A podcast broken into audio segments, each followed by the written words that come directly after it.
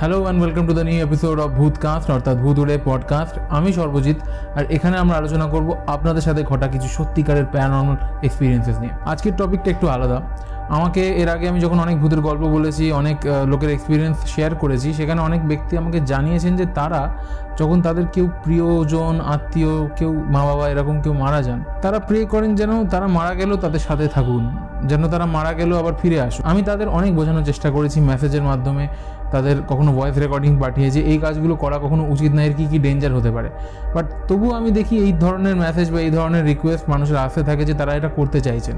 তো আজকে আমি ভাবলাম এটা নিয়ে একটা ভিডিও বানাই যে, এটা করা কতটা বিপজ্জনক এবং যারা যারা এটা করেছে, তাদের সাথে কি কি হয়েছে।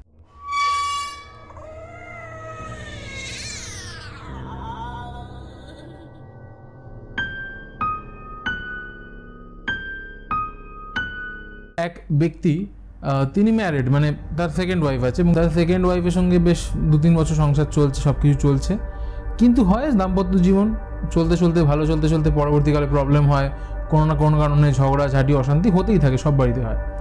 তো ওই ব্যক্তির সঙ্গে ওনার ওয়াইফের কিছু একটা সমস্যা ওই সময় চলছিল, বিয়ের দু তিন বছর পর সেকেন্ড ওয়াইফের সঙ্গে। ওনার যে প্রথম ওয়াইফ সে মারা গেছে। তিনি কি করলেন? তিনি চলে গেলেন আগের ওয়াইফকে যেখানে কবর দেওয়া হয়েছে সেখানে। সেই কবরখানায় তিনি গিয়ে তার আগের ওয়াইফের কবরের কাছে এসে কাঁদতে কাঁদতে খুব ইমোশনাল হয়ে আমাদের এরা তো কেউ আর খারাপ চাইছে না মনে সেই ব্যক্তি তিনি কোনো খুব ভালো মনেই এইসব কথা বলেছেন গিয়ে যে তুমি আমাকে কেন ছেড়ে চলে গেছো? প্লিজ তুমি আবার ফেরত চলে এসো। প্লিজ তোমাকে ছাড়া আমি থাকতে পারছি না। তুমি আবার চলে এসো। তুমি চলো আমার সাথে। তুমি বাড়িতে আমার সাথে চলো। এইসব কথা গিয়ে বলেছে। এবার উনি বাড়ি ফেরত এসছে। ওয়াইফকে জানায়নি। যে উনি গেছিল কবরখানায়। বাড়িতে ফেরত আসার বেশ দিন দিন দুয়েক পর থেকেই দেখতে পাচ্ছে ওয়াইফের মানে সেকেন্ড ওয়াইফের শরীর আস্তে আস্তে খারাপ হতে আরম্ভ করছে। তার হঠাৎ হঠাৎ অকারণে অসময় জ্বর আসছে, তার খেতে ইচ্ছে করছে না, তার শারীরিক অবনতি ঘটছে, শরীরে শক্তি কমে যাচ্ছে। এইবার এত অবধি তো তাও ঠিক ছিল। যখন লোকটি কাজের জন্য বাইরে চলে যায় মানে সারাদিন কাজের জন্য বাইরে থাকে, সেই সময় মহিলা যখন ঘরে থাকেন, তখন উনি হঠাৎ করে দেখছেন টিনের কৌটো ইত্যাদি জিনিস পড়ে যাচ্ছে। বাথরুমের দরজা দরম করে খুলে যাচ্ছে। কলিং বেলে শব্দ হচ্ছে গিয়ে দেখছে কেউ নেই। মানে যা এতদিন পর্যন্ত কিছু হয়নি, সেই সমস্ত জিনিস ওখানে ঘুরতে আরম্ভ করছে। মাঝে মাঝে তো বাড়াবাড়ি এমন জায়গায় চলে গেছে যে উনি গল্পের বই পড়ছেন, হঠাৎ মনে হচ্ছে যেন কেউ চুলটা খোলা রাখলে পেছনে চুলে খুব জোরে টান দিলে যেমন না সেরকম। মানে কেউ ডেলিভারেটলি ওনার উপর অত্যাচার করছে। কিন্তু কেন হবে এরকম? মানে হঠাৎ করে কেন হচ্ছে এরকম? তার কোনো হদিশ উনি খুঁজে পাচ্ছে না, তার কোনো আনসার উনি খুঁজে পাচ্ছে না। উনি যখন হাজব্যান্ডকে গিয়ে ব্যাপারটা ন্যারেট করলেন, বললেন যে এটা শুধু আমার শরীর খারাপ না, এই এই এই এই জিনিসগুলো হচ্ছে, তখন ওনার হাজব্যান্ড একটু ভয় পেল। যদি কবরখানায় গিয়ে এই ধরনের প্রে উনি করেন, তো ওনার ওয়াইফ নাকি কেউ, সে যেখানে সে যা ওখানে উপস্থিত আছে সেই জিনিসটা যদি ওনার সাথে চলে আসে, বাড়িতে তো প্রবলেম হতে পারে, বা ওনার ওয়াইফই মারা যাওয়ার পর তো আর ওয়াইফ নন, উনি একটা অন্য ডাইমেনশানে আত্মার একটা ডাইমেনশান আলাদা। ওটা একটা অন্য ডাইমেনশানে চলে গেছে। সেইটাকে যদি ডেকে আনা হয়, সেইটা যে আপনার সেই আগের ওয়াইফের মতন বিহেভ করবে না, একটা বিদেহী আত্মার মতনই বিহেভ করবে যেটা তার করার কথা, সেটা তো তাকে বোঝানো যায়নি ইমোশনাল মুহূর্তে, তিনি ওটা করে ফেলেছেন। এইবার এটা বোঝবার পর উনি বিভিন্ন জায়গায় গিয়ে মানত করে, বিভিন্ন ওঝা বাবা ইত্যাদিকে দেখিয়ে আস্তে আস্তে নিজের সমস্যা সুরাহা করেছেন এবং মনে মনে ওনাকে প্রার্থনাও করতে হয়েছে যে মানে মনে মনে কি ঘরের মধ্যে চিল্লে বলতে হয়েছে যে যারা এখানে আসো বা যে এখানে এসছো প্লিজ চলে যাও, আমাদেরকে একা ছেড়ে দাও। তো এইভাবে বলে বলে অনেক প্রে প্রার্থনা করার পরে সেই জিনিসটা কমে। সে আপনার ওয়াইফ হোক আর যেই হোক when something is gone it's gone মানে চলে যাওয়ার পরে সেটাকে জোর করে ডাকাডাকি করে সেখানে গিয়ে এই সমস্ত জিনিস করে কি ডেকে ফেলবেন করতে কি কোনো লাভ নেই। দ্বিতীয় গল্পটি একজন মহিলার যার একটি খুব প্রিয় কুকুর ছিল। তার কোনো ভাই বোন ছিল না এবং ভাই বোন না থাকার কারণে দেখবেন অনেক সময় বাড়িতে পেটদের সাথে একটা সক্ষতা তৈরি হয় একটা বন্ধুতা তৈরি। হয় তো টিনেজ বয়সে বোধ ওনার কুকুরটা বাড়িতে আনা হয়েছিল এবং বিয়ের পরে উনি কুকুরটাকে নিয়ে হাজব্যান্ডের বাড়িতে গেছেন ততক্ষণে কুকুরটা অনেক বয়স হয়ে গেছিল। এইবার সেই কুকুরটা যখন ওনার বাড়িতে রয়েছে, এত ভালোবাসা সব কিছু চলছে, কুকুরটার মধ্যে ব্রেনের একটা ডিজিজ হয় এবং সে মারা যায়। যখন কুকুরটা মারা যায়, তখন ওনার তিন, দু, তিন মাসের অন্তঃসত্ত্বা। এবার অন্তঃসত্ত্বা একজন মহিলার শারীরিক এবং মানসিক অবস্থা আর পাঁচজনের মতন হয় না এবং সেই সময় অনেক বিদেহী শক্তির অনেক রকমের অশরীরী শক্তির আগমন ঘটতে পারে এবং তারা আকৃষ্ট হতে পারে সেই মহিলার ওই অন্তঃসত্ত্বা অবস্থার প্রতি। এবং সেটা আমি ডিসকাস করেছি অনেক বিস্তৃতভাবে। আই বাটনে দেওয়া লিঙ্কে আপনারা দেখতে পাবেন। একটি ভিডিওতে আমি এই ব্যাপারে ডিসকাস করেছি। আপনারা ওখানে গিয়ে দেখতে পারেন যে অন্তঃসত্ত্বা মহিলাদের কী কী এক্সপিরিয়েন্স আছে এবং তারা কী কী জিনিসপত্র দেখেছে। যাই হোক, এবার ঘটনায় ফিরে আসি। তো কুকুরটি মারা যায় এবং কুকুরটি মারা যাওয়ার পর ওই মহিলা পুরোপুরি ভেঙে পড়েন। কারণ তার কোনো ভাই বোন ছিল না। ওই কুকুরটাই ছিল তার একেবারে মানে ভালোবাসার বা একটা বেড়ে ওঠার সঙ্গী। তো কুকুরটা যখন মারা যায়, তিনি প্রচণ্ড পরিমাণে কষ্ট পান। যাদের কুকুর আছে তারা বুঝতে পারেন ব্যাপারটা। এবং ওই অন্তঃসত্ত্বা অবস্থাতেই তিনি কুকুরটি মারা যাওয়ার দু তিন দিন পর রাত্রেবেলা বসে বিছানায় এরমভাবে প্রে করেন যে, তুমি যেখানেই থাকো, কুকুরটার নাম করে তুমি যেখানেই থাকো, যেমনভাবেই থাকো প্লিজ তুমি আমার সামনে এসে উপস্থিত হও, আমার কাছে আসো, আমি তোমাকে ছাড়া থাকতে পারছি না। তুমি সে যে রূপেই আসতে পারো, যেমনভাবে আসতে পারো তোমার ব্যাপার, কিন্তু তুমি ফিরে আসো এবং আমার কাছে থাকো। এই প্রার্থনাটা উনি নিজের ঘরে বিছানায় বসে করেন, যেই ঘরে কুকুরটি মারা গেছে। এই ঘটনার প্রায় ছ সাত মাস পরে, বললাম না তখন উনি তিন মাসের অন্তঃসত্ত্বা প্রায় ছ সাত মাস পরে প্রায় ওনার সন্তান জন্ম নেয় একটি বেবি বয় বাচ্চাটা হওয়ার বেশ কয়েকদিন পর থেকে হসপিটাল থেকে বাড়িতে আনার পরে কিছু অদ্ভুত জিনিস ওরা নোটিস করতে থাকে। দেখে বাচ্চারা কথা বলছে না, কিন্তু মানে কুকুরটা একটা জায়গায় রাখা থাকতো তার ঘর, বাচ্চাটা নাকি শুয়ে শুয়ে ওইদিকে খালি চেয়ে থাকে। মানে তিনি যখন তাকে দুধ খাওয়াচ্ছেন, তখনও দেখছে বাচ্চা ওইদিকে মুখ করছে। যখন দোলনা শোনাচ্ছেন, তখনও দেখছেন ওইদিকে মুখ করছে। তো ওদের মানে ব্যাপারটা যেন একটু, ব্যাপারটা কেমন গড়বড়ে লাগল। কখনো বাচ্চার যে দোলনা আছে মানে বসে আছে হঠাৎ করে বাচ্চা বেশি দুলছে না, কিন্তু দোলনা দুলে উঠছে। বাচ্চার ঘরের সামনে যে দরজাটা আছে, মহিলা বসে রয়েছেন এক পাশে। ওখান থেকে তাকিয়ে দেখছেন বাচ্চার যে নার্সারির পাশের দরজাটা, সেটার পাশে যেন একটা সাদা ছায়া মতন কি যেন একটা আবছা ঘোলাটে দেখা যাচ্ছে নিচের দিকে। এগুলো দেখে ওরা তো আটকে উঠলেন যে এবার কী হবে। তো ওরা কিছু বুঝতে পারছেন না যে এই এই প্রবলেমটার সমাধান কী। অনেক কিছু করা হলো, কিছুতে কিছু মিটলো না। বাচ্চাটা যখন জন্মানোর প্রায় এক বছর হয়ে গেছে, দেড় বছর হয়ে গেছে, সে আস্তে আস্তে কথা বলতে শুরু করছে। তখন ওরা আর একটা অদ্ভুত জিনিস নোটিস করলেন, যে বাচ্চাটা হঠাৎ হঠাৎ করে যে যে দিকটা দেখে মানে যে দিকটা কুকুরটা রাখা থাকতো সেই দিকটা দেখে হঠাৎ করে হেসে ওঠে। ওটার দিকে বাচ্চারা অনেক সময় হাসে না, অকারণে, কিন্তু ও বাচ্চাটা যেন ওই দিকে দেখে দেখেই হাসে। এরমভাবে চলতে চলতে মহিলারা ভয় পেতেন, কিন্তু কি করবেন, অনেক কিছু করেও ঠিক হচ্ছিল না। ব্যাপারটা ঠিক করতে পারলেন না। বড় অদ্ভুতভাবে যখন বাচ্চাটা একটু বড় হলো মানে চার পাঁচ বছর বয়স হয়ে গেল, তখন এই সমস্যাগুলো আপনা আপনি পুরোটাই মিটে গেল। কে বলতে পারে? হয়তো ওই কুকুরটি বাচ্চাটাকে দেখাশোনা করছিল। বা এমনও হতে পারে কুকুরটিকে ওইরকমভাবে ডাকার কারণে কোনো অশরীরই ওখানে এসে উপস্থিত হয়। অনেক জিনিস ভালো হতে পারে, আমি মানছি, কিন্তু খারাপও তো হতে পারে এবং খারাপ হওয়ার চান্স তো পৃথিবীতে দেখবেন সব জিনিসেরই বেশি থাকে। যে চলে গেছে তাকে চলে যেতে দেওয়া উচিত এবং যে এসছে তাকে আনন্দে, উৎসাহে বুকে জড়িয়ে নেওয়া উচিত। এরপরের যে ঘটনাটা আমি আপনাদের বলব, সেটা ঘটেছে সদিচ্ছায়। ভূত প্রেতকে ডাকার চেষ্টা করার ফলে এই ঘটনাটা ঘটেছে। এইরকম অবশ্য আগেও হয়েছে। আমি আগেও একটা এরকম গল্প বলেছিলাম যেখানে এক মহিলা এরকম কিছু তন্ত্রবিদ্যার মাধ্যমে কিছু একটাকে ডাকার চেষ্টা করেছেন। সেটারও লিঙ্ক আমি আই বাটনে দিয়ে দিচ্ছি। আপনারা ওখান থেকে একবার দেখে নিতে পারেন। আপনারা জানি না, শুনেছেন কি না, আমি একটা রিচুয়ালের নাম বলব। সেটা হচ্ছে the game of three kings সেই রিচুয়ালটা খুবই একটা ভয়ঙ্কর রিচুয়াল এটা আমার মনে হয় না যে কারোরই করা উচিত এবং যারা যারা করেছে তারা অনেকে অনেক কিছু দেখেছে। একটি বিদেশি জিনিস the game of three kings কীভাবে করতে হয়? তার টিউটোরিয়াল আমি এখানে বসে দেবো না, সেটা দেওয়ার আমার কাজও না এবং আমি চাইও না যে আপনাদের কাছে কোনোভাবে সেই টিউটোরিয়াল পৌঁছোক এবং আমি বলব আপনারা প্লিজ এইসব থেকে দূরে থাকুন। তো যাই হোক, এক ব্যক্তি তার মোটামুটি মাঝবয়সী এবং তার ওয়াইফ একটা ফ্যামিলি নিয়ে থাকেন ফ্যামিলিতে অনেক ছেলেপুলে আছে, চার পাঁচ ভাই এরকম একটা কিছু ভাই বোন এরকম একটা কিছু আছে। তো ওই ব্যক্তিরা একটা ফ্ল্যাটে নতুন ফ্ল্যাটে উঠেছিলেন এবং সেখানে যাওয়ার পর হঠাৎ ভাই বোনগুলো মানে হয় না, অল্প বয়স, কিছু একটা করব, ভূত ডাকবো, ভূত দেখব, এরম টাইপের একটা মনে কৌতূহল থাকে। তো ওরা কী করেছে, একটা একটা ওই গেম অফ থ্রি কিংসের যে নিয়মাবলী আছে, মাঝরাত্রে ওইসব উঠে করেছে। যেদিন করেছে, সেদিন ওরা হয়তো গা ছমছমে দু একটা জিনিস টের পেয়েছে, এর থেকে বেশি কিছু না, কিন্তু তারপরে আস্তে আস্তে ওদের জীবনে এমন ঘটনা ঘটতে থাকে যেগুলি খুবই রোমহর্ষক।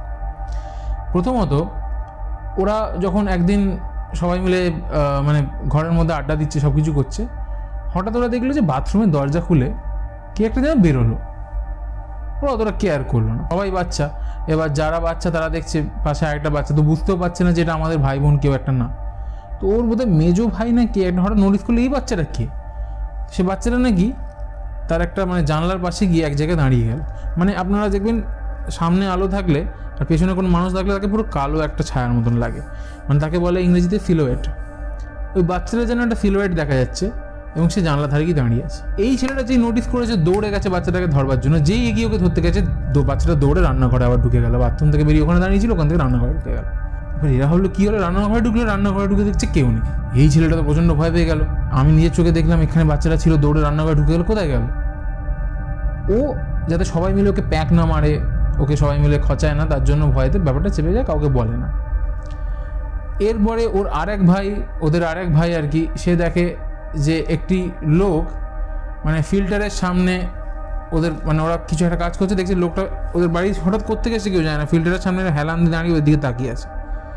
ও এরম ওকে দেখতে পাচ্ছে আরেকজন ভাই লোকটা ওর দিকে দেখতে পাচ্ছে, কিন্তু অন্য কেউ দেখতে পাচ্ছে না। যতক্ষণে বাকিদেরকে ডেকে ওনাকে দেখিয়েছে, সে নেই। এটা গেল দু নম্বর কেস। এখনও পর্যন্ত এরা অতটা কিছু ভয় ইত্যাদি পায়নি। এইবার একদিন সন্ধ্যেবেলা এরকম ওরা মানে কিছু একটা ঘরের মধ্যে ওই হয় না, বাচ্চারা শনি রবিবার দিন কিছু একটা লুডু ফুডু খেলে বা মজা করে। হঠাৎ করে কারেন্টটা চলে গেছে। এবার কারেন্টটা চলে গেলে সবাই বলে আচ্ছা ওই ইনভার্টার চালিয়ে দাও, তা চাবি ফাবি আনো। যে ঘরটা ছিল মেবি হয়তো ইনভার্টারটা সেই ঘরটা চাবি দেওয়া ছিল। তো সেই চাবিটাকে আনতে পারে চাবিটা এনেছে, নিচে নেমেছে। এবার যে ঘরগুলো ওরা ছিল, সেগুলো বেরিয়ে বাইরের দিকে যে ঘরগুলো, যেগুলো বন্ধ ছিল লোডশেডিংয়ের সময়, হঠাৎ গিয়ে দেখছে সবকটা ঘর খোলা। যেন মনে কেউ এসছে ঘরের মধ্যে। এমনকি ইনভার্টারের ঘরটাও খোলা। এবার তো ভয় পেয়েছে, তাড়াতাড়ি ইনভার্টারে চালিয়ে ফেরত এসে এদেরকে সব কথা বলেছে। ওরা বলছে, কই, আমরা তো কেউ বাইরে যাই না, আমরা এক জায়গায় জড়ো সড়ো বসে আছি কারেন্ট যাওয়ার পরে। এটা কী হলো? তো ওরা ভয় পেল। ভয় পেলে ইনভার্টারটা চালানোর পরে একটু আলো ফালো ওদের ওখানে জ্বলেছে। এবার ইনভার্টারে দেখবেন পাওয়ার খুব কম থাকে, সব জায়গায় আলো আসে না। তো ওদের ওখানে যে ঘরটার মধ্যে ওরা বসেছিল তার মধ্যে আলো ছিল, কিন্তু তাও ওদের যেন ওই ঘর খুলে যাওয়ার পরে একটু ভয় লাগছিল। তো ওরা গিয়ে ব্যালকনির ধারে, যেখানে একদম ব্যালকনিটা ওদের বড় ব্যালকনি ছিল যেখান থেকে সামনের বাড়ি দেখা যায়, সেইখানে একটা গিয়ে ওরা বসল। ওদের কারোর একটা চোখ গেল, সামনে একটা প্লট আছে, ফাঁকা প্লট সামনে কোনো বাড়ি নেই, সামনে যে জায়গায় বাড়ি থাকার কথা, সেখানে একটা ফাঁকা প্লট সেই ফাঁকা প্লটটার পাশে যে বিল্ডিংটা আছে, সেই বিল্ডিংটার ছাদে এক মহিলা মাথায় পুরো ঘোমটা দেওয়া, ওই ছাদের কার্নিস থেকে পা ঝুলিয়ে বসে সোজা ওখান থেকে ওদের দিকে দেখছে। এ তো দেখে সবাইকে দেখিয়েছে। এবার এই ব্যাপারটা একা দেখেনি, এই ব্যাপারটা ওখানে সবাই দেখতে পেয়েছে ও দেখানোর পর। এবং সবাই ইকুয়ালি ভয় পেয়ে গেছে। এবার ওরা কি করবে ওখান থেকে? তাড়াতাড়ি ঘরে এসে ঠাকুর ঠাকুর নাম জপ করা নাম টাম নাম নেওয়া, যে যা পেরেছে সমস্ত কিছু নিয়েছে। নিয়ে ওই তো ওই ব্যাপারটাকে মিটিয়েছে। বাবা মা আসাতে ঘটনাগুলো বলেছে।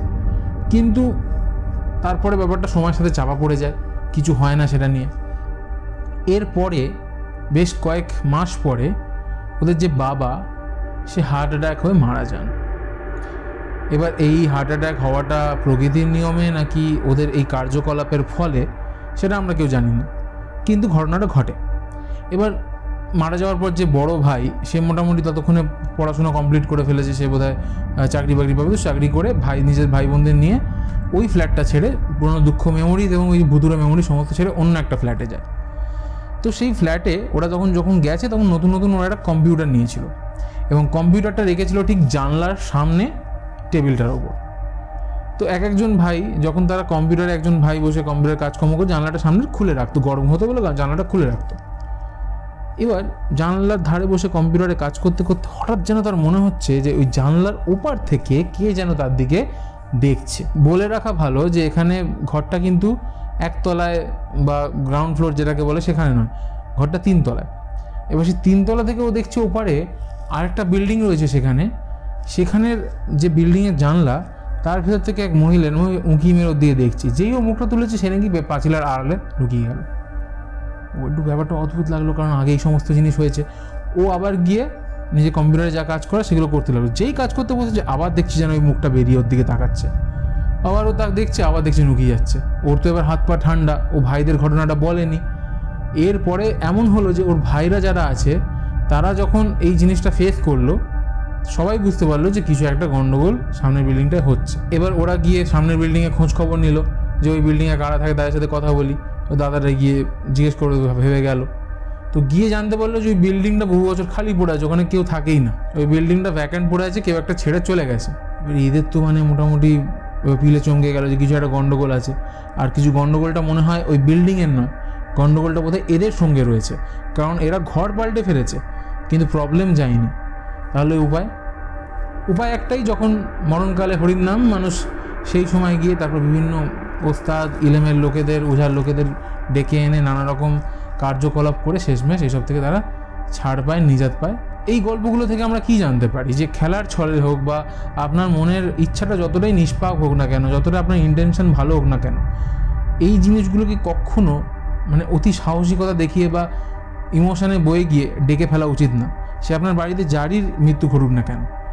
যে চলে গেছে, মনে রাখবেন সে একটা অন্য লোকে গেছে, আর তার কারণ সমেত গেছে, সে দেহ ত্যাগ করে গেছে। দেহ সমেত যদি বেঁচে থাকতেন, তিনি নিশ্চয়ই আপনার সাথে থাকা উচিত এবং আপনি তাদের সাথে থাকবেন, ভালোবাসা, সম্পর্ক সব থাকবে।